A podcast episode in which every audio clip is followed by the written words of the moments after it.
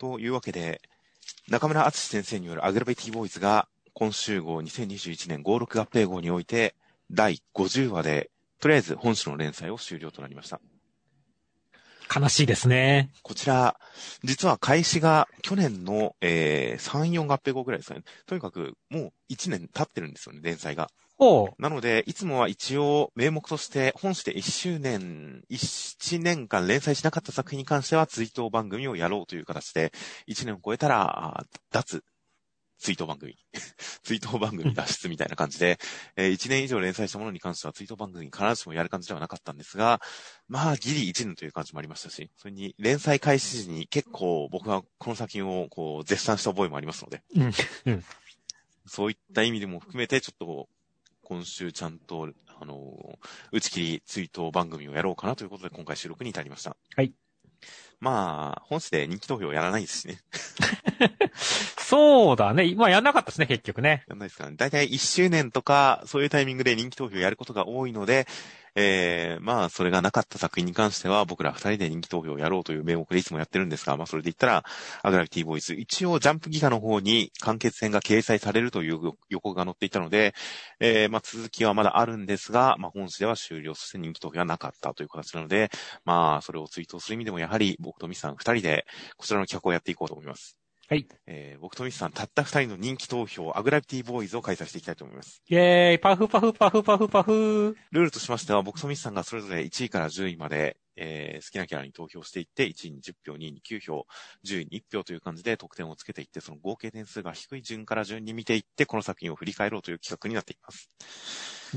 といった形で、では、えー、早速下の方から見ていきますと、えー、こちら、まず、票が入ったのが合計で13人、13位まで票が入っています。ほう。はい。僕とミスさんがそれぞれ3人は別のキャラに入れていることになりますね。うん。という形で、えまずは、第12位2人という形になっています。お誰かな？はい。第12位2人。まず1人目は、えー、ミスさんの1票による合計1票、モニカさん。ほー。なんと、ヒロインポジション的なところではあるモニカさんが1票しか入んないですかって。ヒロインはクリスじゃないんですかだって。うん、あともう一人の12位が、僕の1票による合計1票、パフィンちゃん。はいはいはいはい。ああ、そ、そっちも広いですね、確かに。わかりますか？パフィンちゃん。誰のことだか。あの、最初の方に出てきたあの、メイドの子ですよね。そうですね。第2話に出てきた異性の宇宙人のメイドの子で、その後、そのパフィンちゃんの存在が、こう、いろんなメイド仲間とのつながりを作ってくれたりですとか、その後も故郷で何か生活しているところが方々で描かれたりとかしていて、最終回にもちゃんと、ちらっとこのババのかけらを集めるときにカットインしてますからね。そうですね。といった感じで、えー、僕は結構、こう、全然お話には絡んでこなかったけれど、僕の中ではすごくこう、何か重要な存在だったパフィンちゃんに一票入れております。はいはい、はい。まあ確かにね、すごい印象に残るキャラでしたからね、パフィンちゃん。はい。では、まずはモニカさん。モニカさんはどういうキャラでしたっけ？あれじゃないですか。あの、宇宙デカでさ、ゲラルトとも、あの、フラグ立ったじゃないですかっていう。そんなこともあったような、なかったような。いや、まあ当然覚えていますが。最終回の馬場さんのかけらを集めるところだって、こう、他の人たちが出てくる中で一番最初に出てきてるでしょっていう。しかも結構大駒で出て出てきますからね。そうそうそう。ね、あの、お風呂会でね、こう、サービスシーンあるのかないのかみたいなハラハラ具合とかもありましたし。はいはい。いや、だから本当にその、クリスを除けば、次にヒロインポジションに近いキャラだったんじゃないのっていう。うん、まあ、まあまあ、女性の中からヒロインを選ぶとしたら確かにモニカさんが上の方かもしれませんね。うん。まあ、この作品は、こう、基本男性の話ですから。まあそうですね。その意味で、まあ、あまり本筋に絡みはしませんでしたが、でもこれからどんどん絡んでいく余地はあったんですけどね。というか、個人的にはね、本当にその、クリスのことをこのゲラルトと勘違いするみたいなところからさ、もっとなんか三角関係、四角関係とかさ、そういうところが発展してってくれた方が俺は嬉しかったんだけどもね。そうですね。やっぱり、この作品、特にまあ、グリスローさんとかこの後出てくると思うんですが、その辺でも顕著ですが、やっぱり勘違いネタをずっと引っ張れば引っ張るほど、何か行き詰まっていく感じがなくもなかったですからね。まあね。うん。だからモニカさんも、うん、あそこの勘違いっていうのは早々に処理して、こう、うまいこと、なんでしょう、本当にがっつり絡める立場に来てくれた方が良かったというか、僕としては楽しめたような気はしてるんですけどね。そうだね。いや、なんでね、本来もっとなんか上でも良かったのかなと思いつつも、まあ僕も、やっぱちょっと、そういったところであんまり絡みってこなかった、メインのこの4人組に絡んでこ、来れなかったところで、やっぱ10位止まりってところにはなってしまいましたね。そうなんですよね。だから本当に、これから何か起こりそうな方が、何か起こりそうな気配はすごくいろいろと含まれていて、まあ、お兄さんの設定ですとか、まあ、クリスマリの設定、警察と犯罪者の設定とか、その辺のいろいろと絡ませたりとか、大冒険、大活躍する布石みたいなものはいろいろ感じられたんで、まあ、お話が進んでいく中でも、今、モニカさんはどうしてるだろうかというのは確かに頭の隅にずっとあったんで、まあ、票が入るのは納得ではあるんですけども、僕の中では残念ながらこう予感で終わる、予感で終わったキャラでしたね。はいはいはい。なるほどね。パフィンちゃんの方に関しては、それこそ全然お話には絡んできませんでしたし、重要さもそれほどはなかったんですが、やはり第2話の本当に男しかいないところに、こう、アイドル的な存在というか、すごい何か思考の存在として現れた立体映像、パフィンちゃんという印象が強かったので。はいはい。で、その後も直接的な絡みがなかったことが、むしろ僕の中ではすごい尊いものとして彼女をこう、強く印象づけてたところがあるんですよね。うんうんうん。だから最終回で登場したことに関してもすごく嬉しかったですし、ね、まあ、まあ、10位いろいろ迷いましたが、まあ、パフィンちゃんの名前をここにちょっと刻みたいなという思いが、えー、胸をよぎりました。はい、了解です。では、えー、続きましてが、第11位がなくて10位が2人という形になっています。はい。はい、10位2人。まず1人目が、ミスさんの2票による合計2票、テスタニサリ・アレスタさん。まあ、お兄様、はいはいはい、お兄様ですかね。そうそう、モニカのお兄ちゃんですね。で、もう一人の10位が僕の2票による合計2票、ルオくん。はいはいはいはい。北方同盟の肉体担当だねっていう。そうですね。まあ、元暗殺者というか、あの、なんでしょう、工作員というか、という形で、えー、では最初に、えー、テスタニサリさん。まあ、確かに印象的なキャラではありましたよ。いや、もう本当だから、乳首俳句のインパクトだけで全部持っていった男ですよ。そうなんですよね。もう、ありありと、その、もはや顔はよく覚えてないですが、乳首に星マークと俳句を吊るしていたことだけはありありと覚えてますよ。そうでしょ？だから、やっぱそのインパクトめっちゃ強いし、本当後にそのモニカさんのね、兄属性っていうのも出てきたし。はいはい。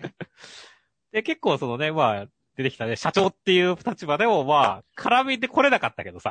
はいはい。インパクト強いキャラでもあったからね。これは結構だから、やっぱりその、いろいろ出てきた、絡んできた他の異性の人たちの中でも、俺はテスタニサリさんかなり上位の方だったんだよね。まあ、確かに印象として強いのはすごくわかりますし、その後にちゃんとアグラフィティボーイズのこう友人ポジションに収まったっていうところもすごく印象が良かったんですが、結局なんか4対1の関係に収まったところが僕の中でもう一歩届かなかった要因かもしれませんね。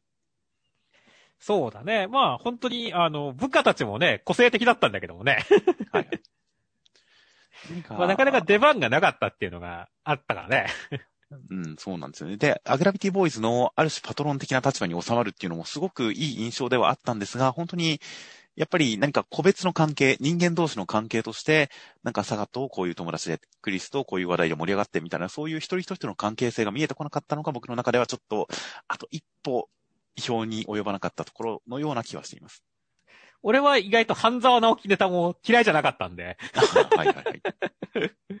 あの辺の会社ネタとかも盛り上がってったらなんか、もっと確かに、テスタニスタニさん、跳ねた気がするんだけどね。惜しかったね、その辺は。そうですね。という形で票が入ったのはまあわかるかなという感じの第10位。そして僕の方が、えー、ルオ君、ロ・イーヌオ君という、こちらまあ赤いモヒカン風のピアスの彼ですね。そうですね。で、まあ、彼はすごい、なんかこう、頓着せず素直じゃないですか。そうだね。でも何でも、あの、面白いからまあいいやみたいな感じで、もうすべて受け入れるし、面白そうだから OK みたいな感じで、もう、どんどんノリノリで行く感じっていうのが僕の中では、なんかもう根っからいいやつ感が感じられたので。ので、まあ、結構、あの、仲良くなれそうだなという感じがしたので、僕の中では一応、えー、2票、第9位という形になっています。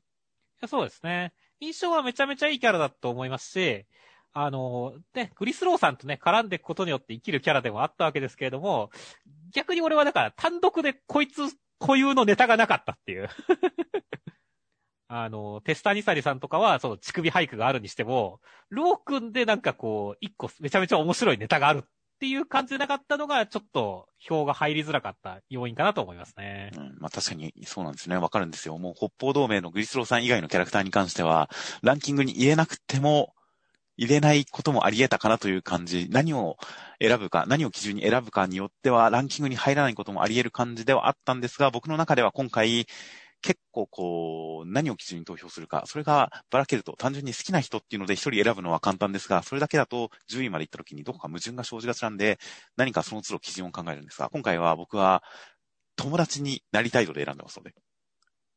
そうなの？男性キャラに関しては上の方。うん。その点で、えー、まあ、ルオくん、まあ結構結構仲良くなりそうだなという感じで、僕はルオくんちゃんと入れておきましたよ。まあね、喧嘩が強いっていうのもね、あの、プラスポイントではありますからね。僕はそこは重視はしていませんでしたが、まあ、それは一応キャラクターの背景として、その、キャラクターの内面人間性、生い立ち、いろいろ想像を膨らませるにおいて、まあ、その最強の戦士っていう背景は、まあ、ちょっと魅力の一つではありましたね。そうですね。といった形で、えー、では続きましてが、えー、こちらも第9位がいなくて、第8位と同率第8位、第8位が2人となっております。ほう。まず一人目が、ミスさんの4票による合計4票、ボルクさん。はいはいはい。北方同盟のイケメンですねっていう。そうですね。で、もう一人が、僕の4票による合計4票で、ジャンブロー君。はいはいはいはいはい。えー、あの、チンコみたいなやつですね。チンコみたいなやつですが、それもこう、あの、まあ、特定のジャンブロー君っていうよりかは、今回はちょっとその、種族全体で1票入れさせていただきました。まあそうでしょうね。あれはだって、特定の誰かって答えを識すの難しいからね。いやという感じで、まずはボルクさん、北方同盟のボルクさん。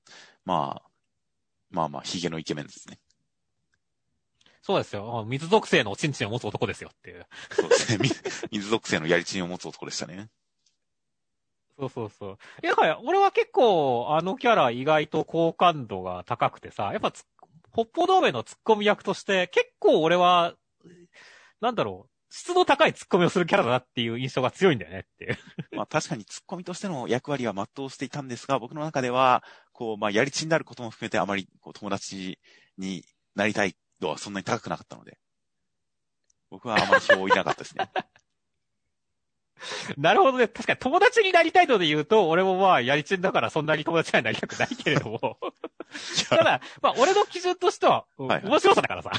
まあまあまあ、わかります。あの、やっぱり、で、笑ったネタとか質の高いネタを提供してくれた人っていうのが、俺は順位的に上になるんでね。そういった意味でやっぱボルクさんは結構いろんなところでいぶし銀に輝いた存在だと思うんだけどね。うん。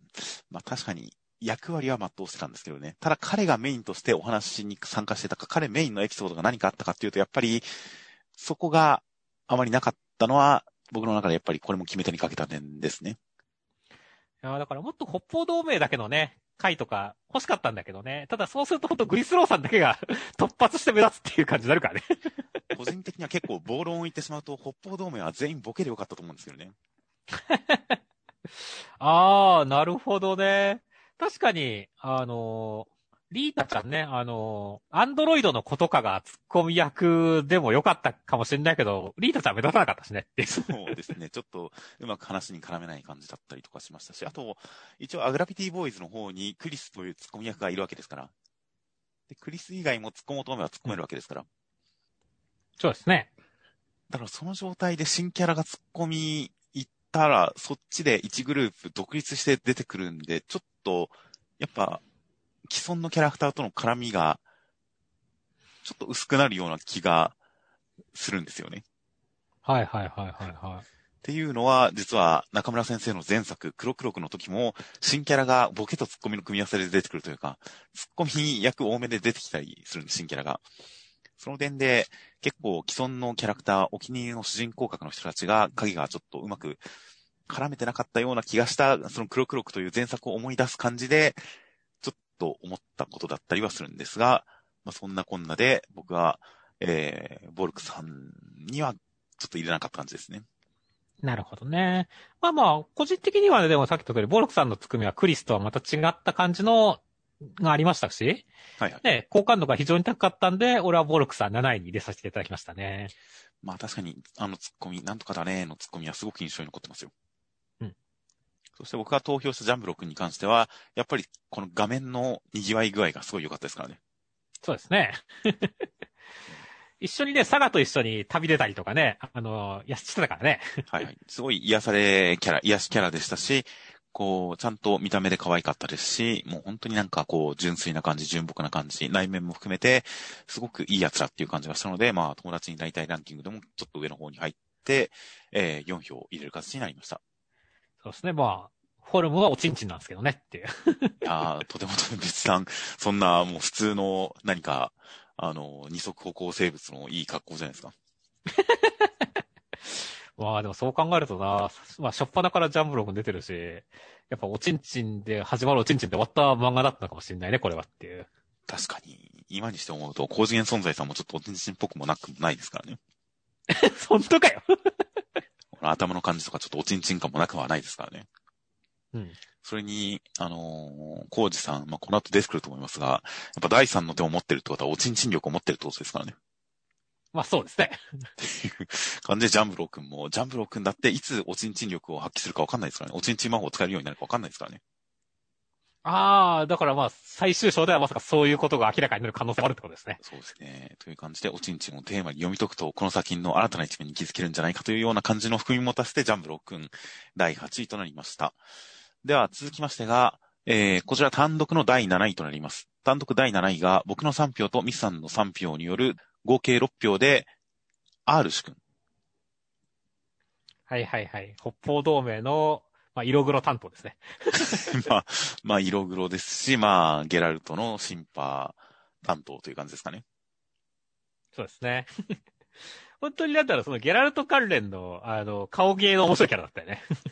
まあそうですね。まあ、キャラ、キャラのポジションがすごいはっきりしている。ボケのポジションがすごいはっきりしているという意味で、まあ、R 氏君はかなり印象に残りましたし、こう、本当にどういうキャラかっていうのが、もう芯からよく伝わってきましたからね。そうですね。そういう点で、まあ、ボケでもあるし、面白い人でもあるし、いい人でもあるし、ええー、まあまあ、友達になりたいランキング結構上位に来そうだったんですが、ただやっぱり残念ながらちょっとめんどくさそうなんで、えー、ジャンブロー君より下になりましたね。まあまあ、俺も別に一緒にいたいとは思わないけど。まあそうですね。ただやっぱり本当にね、まあ、馬場さんとも絡んでくれたしね、最後の方は。はいはいはい。あそこはもうコンビ感出しましたよね、最後の方かなり。だからそういった意味で本当に面白いキャラだったから、やっぱ、R さんは入れなきゃダメだなって思いましたね。まあ、そうですね。まあまあまあ、あの、僕とミスさんがようやく票かぶりですからね。そうですね。これまでバラバラだったのが、R 氏君で票が被って第7位という形で、まあ、ある一定の地位を築いたというか、二人とも3票ずつという感じの、この低い地位、低いところで合わさった感じっていうのが、まあ、彼らしい感じはしますよ。そうですね。では続きましては、えー、ここでまた順位が重なって、えー、同率5位が2人となっております。1人目が僕の5票とミスさんの6票による合計11票で、高次元存在、コウジさん。うん。そしてもう一人が僕の6票とミスさんの5票による合計11票で、グリスローさん。おー。まあまあ、でもね、上位4人が安定だからね、やっぱここに来るよね、この2人はっていう感じだね。あそうですね。ここでコウジさんとグリスローさんが並ぶっていうのは、すごくなんか、収まりのいい感じの並びになったかもしれません。そうだね。これはさ、今回その、コージさんを上にしたのは、やっぱこの辺は相棒感なんだよね。うん、まあ確かに。アグラビティボーイズの相棒感は、俺はコージさんのが上なんで。だからこそ今回、コージ、俺はコージさんを5位に、グリスローさんを6位にっていう形にしたんだよね。あとは本当に、グリスローさん自体がね、本当におちんちん魔法でめちゃめちゃ跳ねたんだけど。はいはい。でもやっぱり俺は結構そのコージーさんのそのなんだっけな、あの、偽コージさんが出てきた回とかかなり好きだったりするんで。はいはいはい。うん。ああいうところのこのいじける感じとかのコージーさんのボケね、あの、やっぱりアグラビティボーイズ全般を通しても結構好きなネタだだったんでね。そういった意味でやっぱコージさんを上にした感じですね。まあ、すごくわかります。僕も、コージさん、あの、偽コージさんのエピソードがなかったら、もっとランク下でもおかしくなかったかもしれません。はいはいはい。いや、コージさんは万能だからこそ深く物語に絡めない。だからすごいいろいろな意地悪とか、面白ネタとか、いろいろ用意はしているけれど、最終的には、まあ安全装置を用意していたりですとか、もう全能だからこそ、何かミスもしない、間抜けなこともしない、突発的な、えー、まあ、人間らしい感じがあまりないという感じで、ちょっと、こう、今一歩、今一歩、ちょっと完璧すぎる感じ。万能だからこそ完璧すぎる感じっていうので、キャラクターとしての愛嬌がやや、やや薄まってしまったところがあったのが、まあ、あの、ニセコーさんのエピソードで、まあ、いい感じに人間臭さも出てきて、で、なんとかギリギリ、こう、第6位に入れた感じですかね。はいはいはい、なるほどね。で、えー、僕はグリスローさんは、やっぱり、まあ、おちんちん魔法、おちんちん魔法ですよね。おちんちん魔法だよね。おちんちん魔法がなかったら、まあ、まあこの順位ではなかったと思いますよ、正直。いや、俺もそうだね。おちんちん魔法がなかったらね、グリスローさん、もっと下だった可能性はあるんだけど、ただ、本当にその、跳ねたよね。だから、本当にその、俺はグリスローさんのおちんちん魔法で、あの、アクラビティボーイズが、今回まあ残念なことに最終回打ち切りになっちゃったけどさ、はいはい、あの、延命の可能性もあったと思うからね。それくらいいいネタだったからね。確かに、おちんちん魔法があと10周早かったら、この結果にはなっていなかったかもしれませんね。なってなかったかもしれないですからね。いや、惜しかったっすね。いや、という感じで、まあ、もともと、その、いい、気のいいアンちゃんキャラクターみたいな感じはあったりはしたんですが、まあ、彼単独の独特の個性みたいな感じが結局クリスに対する勘違いというものに全てがまとまってしまって、その勘違いがずっと続いていたっていうのが、やっぱりキャラとして跳ね切らない要因だったような気がするんですけどね。そうですね。勘違いしてるがゆえに、それ以上深い関係になれない。そこで関係性を進めるための何かもだえるようなことがあまりできないという、その勘違いが壁になっているようなところがあったのが、その壁の向こうにはおちんち魔法がありましたからね。そうですね。超えたんだけどね、ほんと壁を。その後戻っちゃいましたけどね。まあね。クリスに関する記憶をなくしてしまったという感じで、最後そこはちょっと消化不良な感じではあったんですが、まあその辺はちょっと完結編でもなんか救済してくれたらいいなと思いますよ。いや、そうだね。個人的には本当にね、グイスローさんには、男でもいいでも、何でもいいけども、俺が女になるでも何でもいいけど、何かしらのこの、本当クリスへの思いを何かに消化してほしいなと思いますよね。そうですね。クリスだっておちんち魔法使えてるわけですからね。そうだね。それをどう処理してたかは気になりますよね。うん。そうでね。しかも、属性は、えっ、ー、と、聖だっけ？確か、光か聖、聖、闇、聖だった気がしますね。いやー、という感じのおちんちん魔法もいろいろ気にはなったりしましたが、まあ、グリソーさん本当に、えー、まあ、もともとポテンシャルのあったキャラだからこそ、おちんちん魔法が組み合わさることによって、あれだけ頭角を表したんだとは思いますよ、当然。そうです。そうですね。はい。という感じで、やっぱりちょ、ちゃんとその、キャラクターとしての素地がちゃんとあったからという感じで、こちら、第5位となりました。では、上位4位に入っていきます。いや楽しみですね。こっからですよ、こっから。そうですね。ここからが本当の争いになってきます。第4位。もう実質最下位みたいなもんですよね、これは。そうだね、これは。第4位。第4位が、僕の7票とミスさんの発表による合計15票で、ババズラキさん？あー、ババさん、世界救ったのに。ババズラキ、キプラガトさん。こちらが残念ながら第4位となりました。僕が4位にしたからですけどね。まあそうですね。いや、まあまあまあ、わかりますよ。俺はまあ、まあ3位にしたわけですけどもね。まあやっぱり面白キャラじゃないですか。まあそうですね。面白キャラだし気のいいキャラではありましたよ。もう本当になんだっけ、女になった時のさ、ババズラキのババズラキのババズラキみたいなさ。そうですね。あの辺のネタとかすごい好きだったし、やっぱり、アグラビティボーイズのね、その下ネタキャラというか、としてめちゃめちゃ存在感ありましたよね。まあそうですね。存在感はありましたし、まあ当然、うん、まあいいやつなのもわかりますし、意外とめんどくさくなそうなんですよね。そうだね。まあ、めんどくさいっていう比較対象がゲラルトですが、他の二人はちゃんとしてるんで、ゲラルトよりもめんどくさくはなそうだったんですが、ただ、ちょっとこう、なんでしょうね、独自の世界を築きすぎていて。うん。ちょっと、そうですね。なんか、めんどくささとは違うけれど、鬱陶しそうな感じがしたんで、残念ながら第4位でしたね。はいはい。まあね、ブロッコリー協定を作った男ですからね。そうですね。独特の世界で押し切りそうな感じがちょっと、まあ、嫌いじゃないけど、嫌いじゃないけど、親友にはなれないかなという感じだったんで、第4位でした。はいはいはい。まあまあまあ、俺はまあ、面白さでランキングつけてるところがあるんで、まあまあ、ママズラキさん3位っていうところには落ち着いた感じですけどね。はいはいはい。まあそうですね。という感じで、えー、馬場さんも落ち担当だったんで、まあ4位でもまあいいっちゃいいのかもしれません。で、続きましてが、第3位。こちらが、僕の9票とミスさんの7票による合計16票で、佐賀。まあまあまあ、俺が佐賀を自分で4位にしたっていうところに関しては、まあ、さっき僕がずっと言ってる通り、面白さでランキングをつけるとこがあるんで、はい、はい、そうするとやっぱりアグラビティボーイズ内において佐賀のボケが少なすぎるっていう。佐賀はボケキャラじゃないですからね、確かに。うん。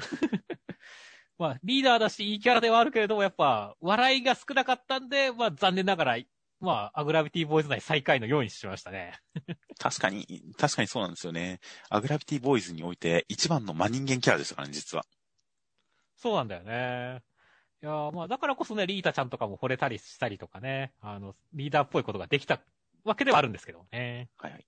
確かに、まあ、後半に行くに従って、まあ、進行役ではあったのかもしれませんが、まあ、メインキャラとしての影はちょっと薄めになっていたかもしれません。ただまあ、彼の個性、何かと言ったら、本当にいいやつですからね。そうですね。根っからのいいやつですからね。うん。だから僕としてはやっぱり迷惑者二人を抑えて、第2位にはなりましたよ。はいはいはい。まあ、それもわかりますね、やっぱり。ね、あちなみになんかあれじゃないですか、佐賀といえば、アクラビティボーイズが打ち切られた1月4日は誕生日だったらしいじゃないですかね。それは持って、持ってますね、それは。持ってるなと思いましたよっていう。だから、ツイッターとか漁るとさ、あの、はい、佐賀誕生日おめでとう、でもアグラビティボーイズが、みたいな嘆きがすごいいっぱい見られてっていう。それはなかなか、アグラビティボーイズを印象づける一幕でしたね。そうですね。だからファンたちがこう、泣き笑いというかもう、なんか気持ちがぐっちゃぐちゃになってるのを見てて、ちょっと面白かったっていう。ごめんなさいって話だけど。そうですね。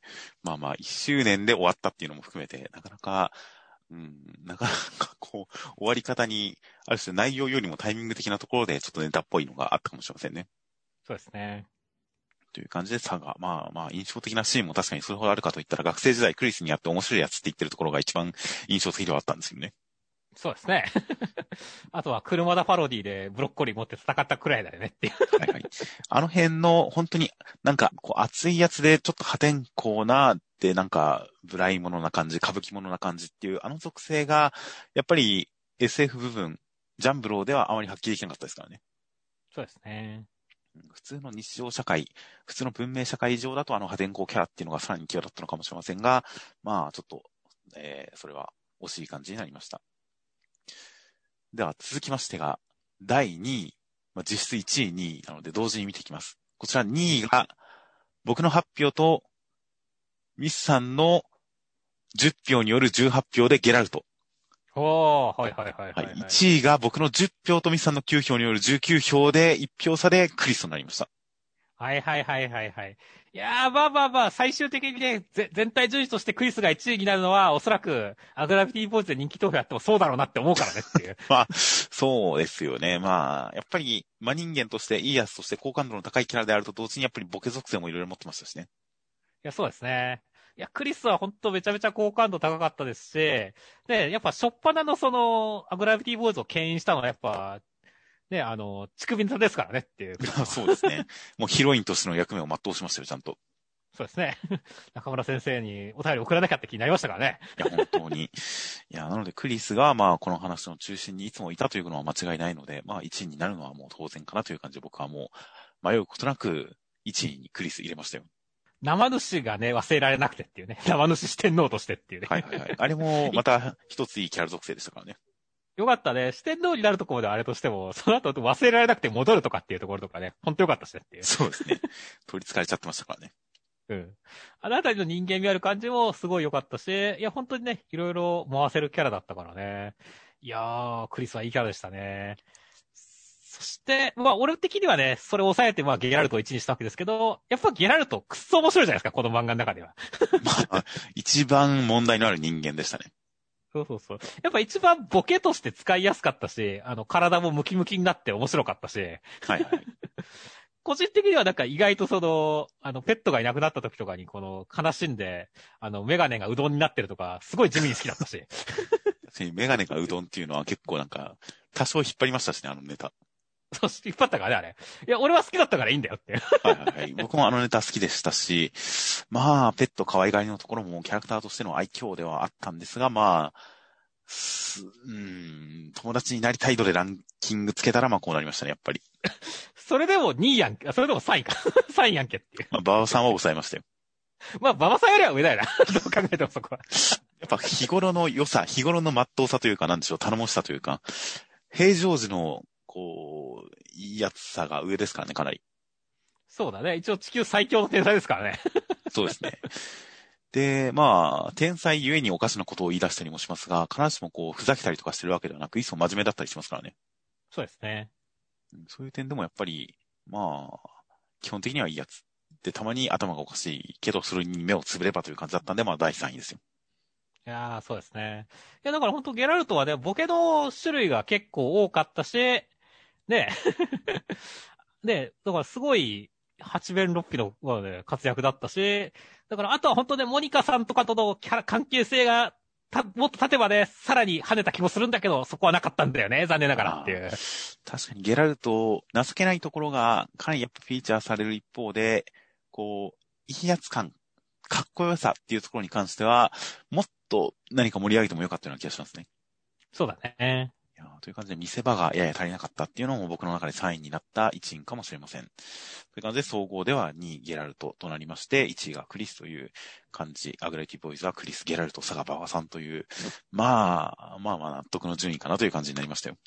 いや、そうだね。いや、でも本当にね、人気投票やったら当然やっぱアクラビティボーイズが1位から4位になるっていうのは当然なんだよね、これはって。まあ、そこは迷いなかったですね。俺も全く迷いなかった、そこに関しては。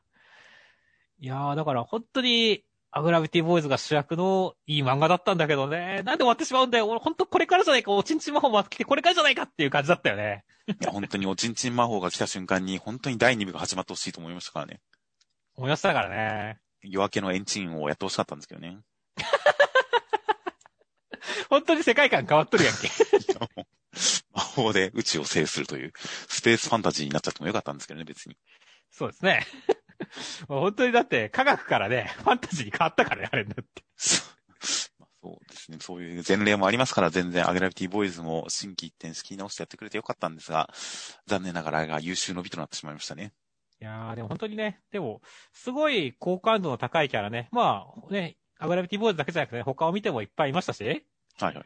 あの、笠井淳とかね、ルストロさんとか、面白いキャラもいっぱいいましたしっていう。ああ、笠井淳は確かに最終回にいないのも、あ、そうだ、いた。これ笠井淳だったのか。そうだよ、この、なんか、こう、ネジ巻くや、ネジ巻くや、なんか、これなんだっけ？レン、スパナ、スパナ、レンチかスパナの、馬場さん持ってんの、笠井淳だよ。ああ、確かにいましたね、笠井淳。なんか今言われて思い出しましたよ。笠井淳いたな、確かに。そうそうそう。だからね、そういったやつもいましたからね。だから、本当にこれからまだ全然戦えたはずなんだけどね、アグラビティボーイズ。本当に葛西淳というか、あの、ラジオ界ぐらいのぶっ壊し方っていうのを、もっと見たかった気はしますね。そうだね。本当にいろんな可能性が見てみたくはあったんですが、まあ、なかなかいろいろ設定に縛られてしまう感じですとか、舞台が広がっていく中で主人公たちの活躍っていうのが逆にやっぱり狭まってしまった感じですとか、いややっぱり新キャラ、新キャラ投入が僕の中であまり跳ねなかったのが、今思ってもやっぱり惜しい感じはするんですけどね。そうだね。北方道兵が出てきた時に、こう、ちょっとね、て、最終的にはみんないいキャラになったと思うけど、やっぱちょっと停滞した感は否めなかったよね。そうですね。やっぱりさっきも言ったように、何か新キャラが出てきた時に主人公たちの絡みではなく、何か単独で回してしまっている感じで主人公たちの回が薄くなってしまうっていうので、プラマイ差し引きで言ったら、ちょっと、その物足りない感じになってしまう。主人公たちがちょっと活かされなくなってしまう感じというのがあるような気がするなというのは本当に前作、中村先生の前作、黒黒クの時も新キャラが出てきて、まあいい奴らなんだけれど、それのえー、差し引きでやっぱり主人公たちが一旦退場してしまうのがすごく惜しいな、残念だなと思った、その印象をやっぱり彷彿させる感じだったりはして、いやー、中村先生の作品本当に好きなんですが、うん、残念なという感じになってしまいましたね。いや、そうですね。ただまあ本当に、やっぱ爆発力はね、ある先生だっていうのは改めてね、あの、新しいファンたち、やっぱクロックロからもだいぶ経ってますから。はい、はい。あね、その新しいファンにも見せつけだと思うんでね、次回作期待したいですよね。いや、本当に、今回のアグラビティボーイズのもう端々に見て取れた、本当に爆発力というか、やっぱりはっちゃける感じ。たびたびこう、作品の殻を破る感じの、すごいぶっ壊れた展開。やっぱりああいうのをもっと見たかったりはするんですけどね。そうだね。逆に、ものすごいシリアスな展開っていうのもいいのかもしれませんが、まあ、ギャグであればやっぱりぶっ壊れギャグっていうのの方が見てみたいなと思わせるような、その辺がすごい面白かったな、魅力的だったなと思わされるようなアグライティボーイズでしたよ。ですね。という感じなので、まずは、ジャンプギガに掲載される完結編というのが、どのくらいぶっ壊れてるのかを大変期待して待ちたいと思います。いや、本当に中村先生お疲れ様でしたっていう。いや中村先生お疲れ様でした。という形で最終回に関してはまた本編中で感想を語っていきます。